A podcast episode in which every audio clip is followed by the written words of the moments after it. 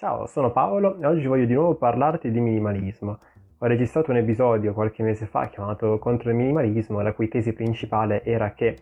nessuno poteva dirti, nessuno aveva il diritto di dirti che cosa eh, fosse superfluo per te, soprattutto quando poi si basava su una narrativa, insomma, del vivere con poco, in maniera eh, ascetica, come se ci fosse un valore nell'essere poveri, piuttosto che eh, una narrativa secondo la quale l'ottenere qualcosa di buono per te, che all'altro appare come un capriccio, fosse in qualche modo sottrazione per qualcun altro, oppure un danno a un immaginario bene comune.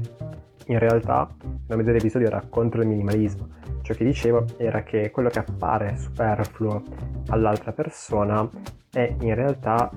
una vera e propria emanazione della tua personalità, un modo tuo di esprimere te stesso attraverso le persone, eh, i libri, i film, le attività, i piccoli piaceri di cui tu ti circondi. E che certo, tu potresti fare meno di tutte queste cose e in qualche maniera sopravvivere, ma che vita sarebbe una vita senza tutte le cose che ti permettono di esprimere la tua personalità, quelle cose che ti caratterizzano e che ti permettono di dire questo sono io. E l'episodio finiva con l'idea che esistesse un minimalismo positivo, fatto dalla rinuncia a tutto ciò che non ti interessa più, che non ti rappresenta più, fossero appunto compagnie, attività o quant'altro. E che questa rinuncia eh, possa essere fatta senza senso di colpa alcuno. Ed è questo ciò di cui vorrei parlarti oggi e vorrei farlo utilizzando un libro che mi è capitato di riprendere di recente, un libro di un imprenditore chiamato Tim Ferris che ha un podcast estremamente interessante dove intervista un sacco di gente fichissima da, da Pablo Coelho a Arnold Schwarzenegger a tanti altri. In questo suo libro, 4 ore alla settimana, ci dice come possiamo utilizzare il nostro tempo in maniera davvero produttiva e non impiegandolo nell'essere indaffarati ed arrivare a fine giornata o a fine settimana esausti perché ingabbiati in una narrativa idiota secondo la quale se non facciamo questo, se non siamo costantemente impegnati in attività, siamo delle persone pigre, siamo dei lavativi, non ci stiamo insomma impegnando fino in fondo. E Tim Ferris pone la domanda, ovviamente provocatoria, ma com'è possibile che in ogni settore, in ogni contesto, in ogni situazione, qualsiasi lavoro impieghi esattamente 8 ore al giorno per essere fatto? Una domanda che penso dovremmo porci sinceramente, soprattutto noi che viviamo in un paese che, a mia opinione, è pronto a essere smentito ovviamente, fa del lavoro per il lavoro un valore che ritiene che la fatica fine a se stessa, la gavetta per fare carriera dove vieni utilizzato al di sotto delle tue capacità, perché insomma è così che fanno tutti, no? E le altre amenità del genere siano la norma.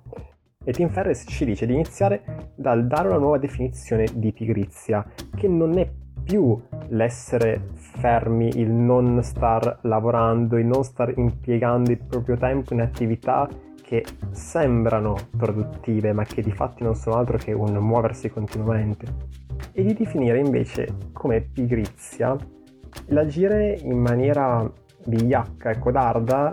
non in direzione di quella che è la vita che sapremmo essere buona per noi. La pigrizia è quindi evitare quelle azioni che ci fanno paura, che riteniamo essere sfidanti e che ci espongono a un eventuale rifiuto anche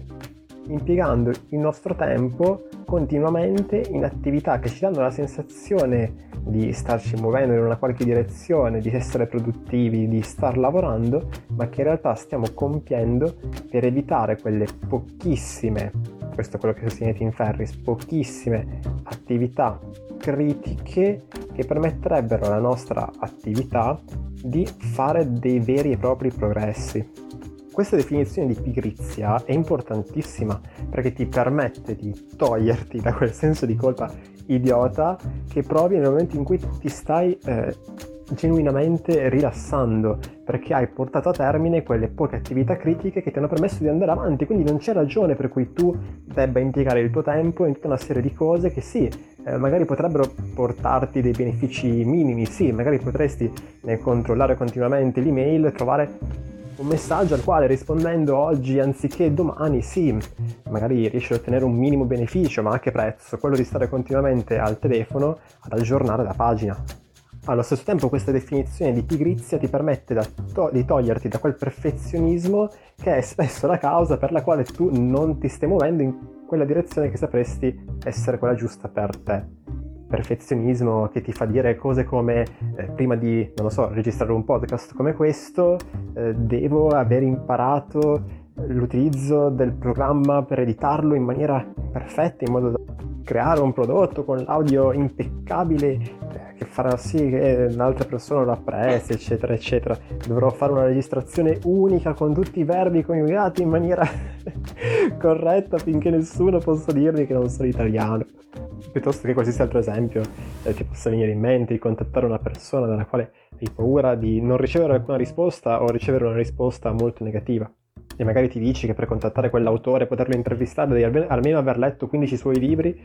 farli esporre come un esame all'università. Davvero, le, le fantasie che, che, ci creiamo sono, possono essere davvero qualunque cosa. E il punto è che secondo questa definizione di pigrizia, il perfezionismo diventa essere pigri, l'evitare quell'attività che ti fa paura è ciò che ti rende pigro, ciò che ti dovrebbe far dire ma cosa sto facendo con il mio tempo? E per aiutarci a superare la paura di quella che è un'azione, delle conseguenze delle nostre azioni, Tim Ferris ci suggerisce l'esercizio del fear setting, della premeditatio malorum per dirla eh, con il termine degli stoici e sul quale ho fatto un episodio del podcast apposito, c'è anche un articolo sul mio blog che ti linko in descrizione che ti invito a recuperare. Ciò di cui mi interessa parlare qui invece adesso è l'idea per cui una volta accettata questa definizione di pigrizia, cioè una volta che io accetto l'idea per cui io posso non dedicare 8, 10, 12 o anche di più ore alla mia attività tutti i giorni della settimana, sabato e domenica compresi, ed essere davvero produttivo e fare dei veri passi avanti, una volta accettato il fatto che il riposo, il rilassarsi, prendersi del tempo per una passeggiata, piuttosto che l'impiegare eh, il proprio tempo a questo punto libero, ma direi liberato, con delle persone la cui compagnia ci dà piacere, ci energizza, piuttosto che eh, l'ozio creativo, cioè l'impiegare il proprio tempo libero per leggere, per rielaborare e riflettere in maniera attiva, magari anche scrivendo eh, su ciò che si è letto, uno studio molto diverso da quello che viene richiesto per esempio allo studente universitario che si ritrova molto spesso ad imparare quello che eh, si aspetta gli verrà richiesto all'esame. Comprensibile, visto che il suo obiettivo è quello di laurearsi e su questo ti rimando all'episodio come scegliere un corso di formazione master università. E per poter creare queste associazioni all'interno della propria mente, poter fare questi collegamenti e costruire un pensiero originale a partire da quanto si è letto, c'è bisogno di avere la mente libera, non posso fare una cosa del genere se prigioniero da un senso di colpa che mi dice ecco non stai controllando il telefono, non stai controllando l'email, non stai aggiornando continuamente il tuo sito, stai perdendo tempo, la tua attività andrà malissimo, è andato all'inferno e tu finirai per strada. Ecco, una volta accettata quest'idea, che io posso avere del tempo libero e allo stesso tempo star procedendo eh, in direzione della costruzione di quello che è il mio futuro ideale attraverso il portare a termine alcuni e pochi compiti critici, cioè estremamente importanti, il passo successivo secondo Tim Ferris, che è un fan esagerato di Peter Drucker, che è un, che è un esperto di management, autore di tantissimi libri del secolo scorso, famoso per aver detto qualcosa che suona parafrasandolo come ciò che non viene misurato non viene neanche fatto, ecco per Tim Ferriss il passo successivo sarà quello di definire quelle che sono le attività da eliminare, quelle che sono le attività criticamente importanti e questo può apparire controintuitivo ma allo stesso tempo è molto molto importante andare a definire come andrai ad utilizzare questo tempo liberato il metodo che lui suggerisce è rispondere per iscritto a alcune domande utilizzando il principio dell'80-20, che è un principio di cui sicuramente avrei sentito parlare se bazzichi in questi contenuti di crescita personale, imprenditoria ingenua, insomma, l'idea per cui il 20% delle attività produce l'80% del risultato. E da questo ne conseguono tutta una serie di domande che adesso provo più o meno ad elencarti, a cui ti consiglio di rispondere con calma e per iscritto. Ascoltare questo episodio del podcast senza fare questi esercizi probabilmente non ti darà gli stessi benefici che ti darebbe invece farli. In un'ottica quindi di eliminazione del superfluo, ma di un superfluo per te questa volta, qualcosa a cui davvero puoi rinunciare senza perdere nulla, anzi, eh, liberandoti del tempo per le cose di cui ti importa veramente, puoi cominciare a chiederti quali sono il 20% delle persone che producono l'80% del mio godimento, la cui compagnia è essenziale per la mia felicità, mi fa stare davvero bene. E puoi continuare e puoi chiederti qual è il 20% di persone che mi provoca l'80% dei miei grattacapi. Se deciderai di fare questo esercizio ti accorgerai che è più difficile di quanto sembri, soprattutto se tu ti decidi a rispondere onestamente a queste domande. Altri tipi di domande che puoi porti sono quali sono le tre attività che sto utilizzando per sembrare produttivo piuttosto che se in una situazione immaginaria avessi un attacco di cuore e potessi lavorare solamente perché me l'ha ordinato il medico questione di vita o di morte due ore al giorno, quali attività farei? E se fossero due ore a settimana, ovviamente non si tratta di andare a lavorare veramente due ore a settimana, ma sono domande per farti pensare ragionare su quelle che sono davvero le attività critiche importanti quelle che davvero ti farebbero progredire nella direzione migliore per te, decisa da te. Il minimalismo di Tim Ferris va avanti, non si limita solo a questo. Lui ci suggerisce nel libro di limitare tutte quelle che sono le informazioni in entrata, aumentando la consapevolezza con cui tu scegli a quale stimoli sottoporre il tuo cervello, la tua mente, te stesso.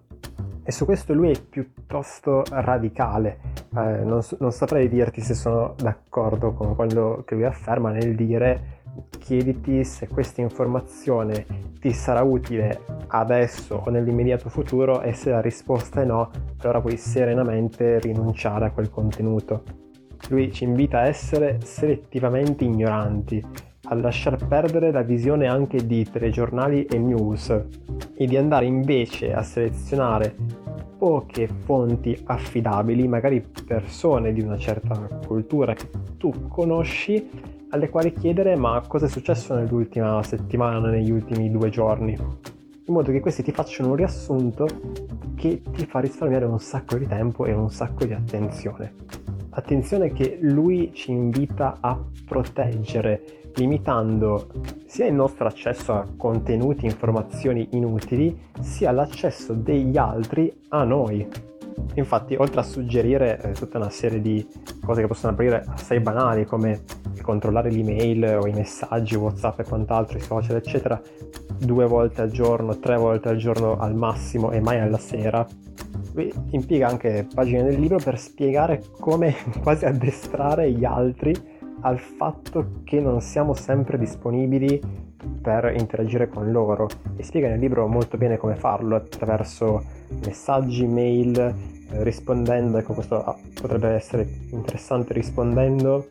in maniera per iscritto a messaggi vocali in modo da abituare in un certo senso l'altro a scambiarsi in maniera virtuale solo le informazioni essenziali. Oppure altro suggerimento interessante è quello di mettere una sorta di orario di fine agli incontri, quindi non solo eh, mettersi d'accordo con l'altra persona su quando vedersi, ma anche dare un'idea indicativa di quanto potrebbe durare l'incontro, in modo che non si prolunghi all'infinito proprio perché potresti far fatica a dire di no ad una persona, un amico magari con il quale sei andato a prendere un caffè al pomeriggio che ti dice ma vista l'ora perché non ceniamo anche assieme? E magari a te quella sera serviva per rilassarti per poter essere fresco e riposato il giorno successivo. La parte però più interessante che ho lasciato volutamente per ultima è quella dove lui ti suggerisce di andare a definire come sarà questo tuo futuro ideale, cioè una volta che tu avrai liberato questo tempo e sarai in grado di ottenere dei buoni risultati in molto meno tempo attraverso poche azioni ma estremamente importanti, come sarà nel dettaglio la tua vita? Che cosa farai come prima cosa al mattino una volta eh, svegliato dal letto? Tim Ferris ci invita a essere brutalmente onesti su questo, ad elencare 5 cose che vorremmo possedere, quindi cose materiali. Anche qui, per quanto possono apparire capricci da egoista a qualcun altro, o per quanto possono apparire irreali, l'obiettivo qua è utilizzare la capacità immaginativa per creare un futuro ideale stimolante, andare poi a definire 5 cose che vorremmo fare 5 cose che vorremmo essere, 5 qualità che poi andranno tradotte in degli output eh, misurabili e concreti, andare a stimolare ulteriormente l'immaginazione provando a rispondere ad una domanda che suona come se avessi un milione di euro in banca, che cosa farei una volta alzato dal letto al mattino, che è, mi sembra una versione eh, contestualizzata della domanda del miracolo di The Shazer, e qui mi viene in mente lo stesso suggerimento che forse ti ho dato anche nell'episodio precedente del podcast, quello di essere estremamente concreto. Che cosa farai di diverso una volta alzato al mattino? E questa cosa che farai di diverso, che cosa ti porterà a notare di diverso? E che questa cosa che noterai, cosa ti porterà a fare di diverso? Sembra un tantino ridondante e forse un po' ossessivo, ma l'effetto è garantito e potente cosa noterà persona significativa X di diverso nel vederti fare tutte queste cose? Tu come reagirai al fatto che lei reagirà in quel modo lì, eccetera, eccetera, e così riempendo magari un, una pagina o due pagine buone di quaderno, in modo da ottenere una fantasia assai dettagliata e assai motivante. E dopo aver fatto questo esercizio, dopo aver risposto a questa domanda, veniamo all'ultima parte, con la quale vorrei concludere questo episodio del podcast, ossia una volta che tu hai una visione di un futuro ideale che ti motiva, che ti stimola, hai elencato ciò che vorresti fare, avere ed essere, traducendoli in degli output concreti,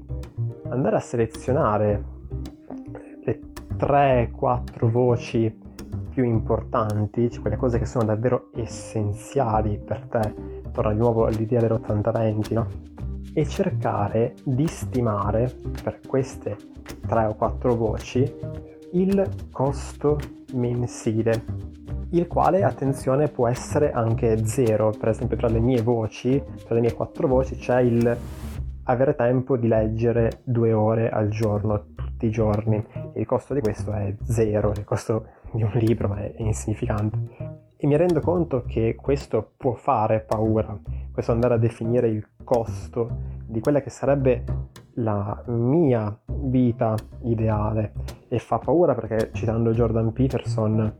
che è tra l'altro l'autore di un programma simile chiamato Future Authoring che ho tradotto in italiano, quindi se mai volessi fare questo esercizio scrivimi in privato, in qualunque social, quello che ti pare e sarò felice di mandartelo. Jordan Peterson dice che noi evitiamo il compito di definire quello che sarebbe il nostro futuro ideale perché abbiamo paura che una volta definito sia chiaro ai nostri occhi il fatto che questo sia, ahimè, irraggiungibile. Il problema però è che finché resta indefinito non possiamo muoverci in direzione di esso in alcuna maniera. Non solo, una volta definito sarà anche chiaro non tanto come muoversi in direzione di esso, perché questa è una cosa che scopri man mano, tu passiamo poi calcolare il prossimo passo e questo ti darà le informazioni necessarie per il passo successivo e così via, quanto piuttosto quando ci stiamo muovendo in direzione di esso e questo fa sì che possiamo sperimentare eh, degli stati di, di felicità e soddisfazione e stima di noi stessi. Quindi sì, può fare paura, ma potrebbe valerne la pena di correre il rischio magari scoprire che ciò che finché era vago una parte di noi pensava essere irraggiungibile forse non è così assurdo forse certo in alcuni punti andrà sistemato, andrà limato, ma chi lo sa, forse ciò che desideri non è così assurdo come pensi tu.